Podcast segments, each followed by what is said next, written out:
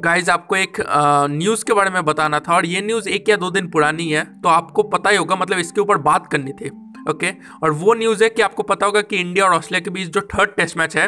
वो सिडनी में खेला जाने वाला था ओके तो सिडनी मेलबर्न जहाँ जहाँ पे मैचेस हो रहे हैं अभी, वहाँ पे मतलब केसेस आने बंद हो गए थे ओके केसेस आए नहीं रहते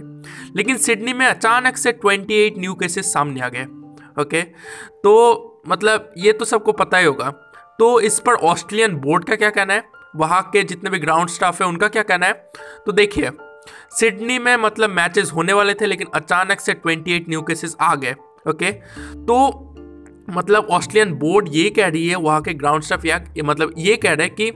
आ, मतलब देखिए सिडनी में ये बात नहीं है कि सिर्फ़ इंडिया ऑस्ट्रेलिया का टेस्ट मैच ही होगा वहाँ पे बिग बैश भी खेले जाने वाला है। ओके? जो अभी बिग बैश हो रहा है, उसके भी बहुत सारे मैचेस सिडनी में खेले जाएँगे, ओके? तो मतलब पहले आप एक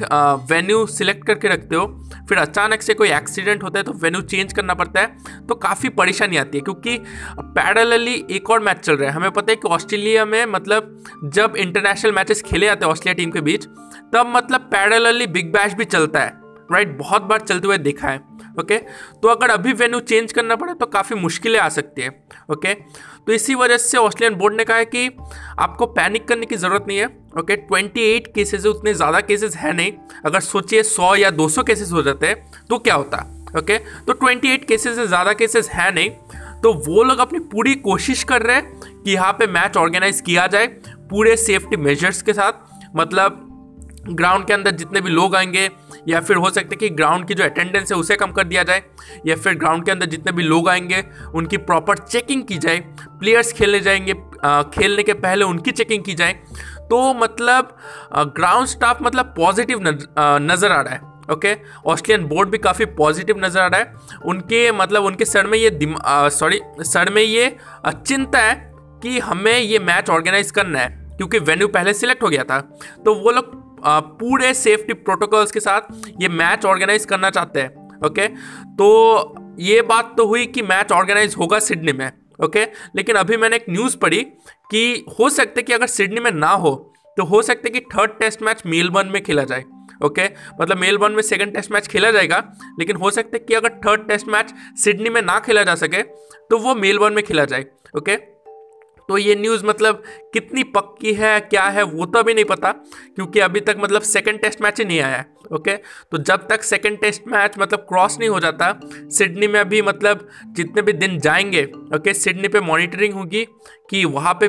वहाँ पे और कितने केसेस आ रहे हैं, या फिर नहीं आ रहे, या फिर सिर्फ़ अट्ठाईस लोगों को ही कोरोना था। मतलब सारी मॉनिटरिंग करने के बाद वो लोग प्रॉपर डिसीज़न लेंगे ओके और मतलब हमने ये भी सुना है मतलब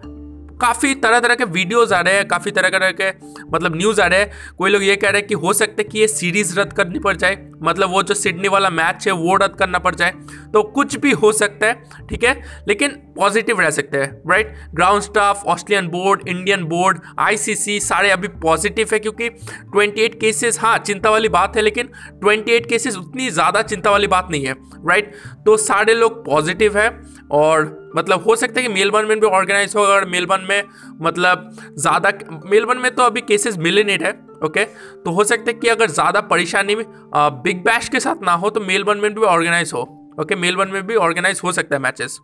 तो अब कुछ नहीं कह सकते कि क्या हो रहा है ओके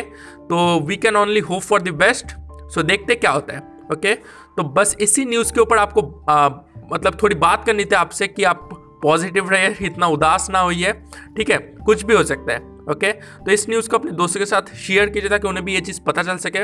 आप मुझे फॉलो भी कर सकते हैं, आप जिस भी प्लेटफॉर्म पे भी सुन रहे हैं, चाहे गूगल पॉडकास्ट हो एप्पल पॉडकास्ट हो, आप मुझे फॉलो भी कर सकते हैं। आपसे मुलाकात होगी नेक्स्ट पॉडकास्ट एपिसोड में। धन्यवाद।